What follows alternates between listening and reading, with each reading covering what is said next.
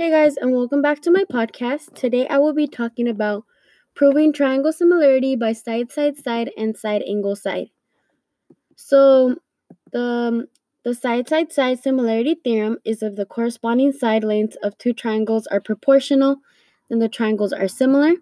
And the side angle side similarity theorem is if an angle of one triangle is congruent to an angle of a second triangle, and the lengths of the sides, including these angles, are proportional, then the triangles are similar.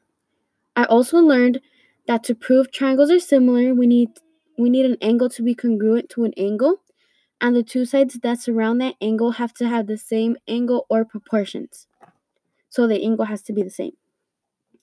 Now, as an example, I'm going to use example 3 on Desmos, the notes, and it says which triangle is similar to triangle ABC.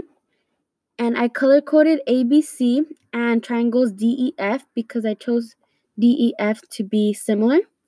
Now, the reason why I color coded it was I color coded each side to make sure that I was dividing the right thing.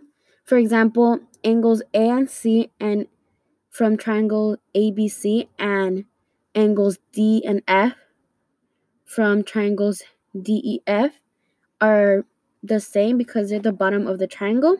So I did angle C, angle AC, which is 16, from triangle ABC, mine, I mean, divided by angles DF, which is 12, with, um, from DEF, and I got 4 over 3, so 16 minus 12 equals 4 over 3, and I did the same for the different sides, and there are three sides to the triangles.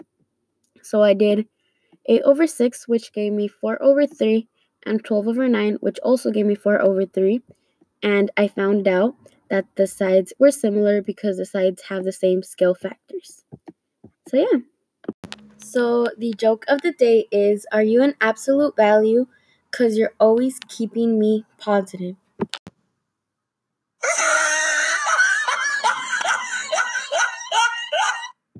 So, thank you guys so much for listening to this episode, and I hope you stay tuned for the next one. Bye.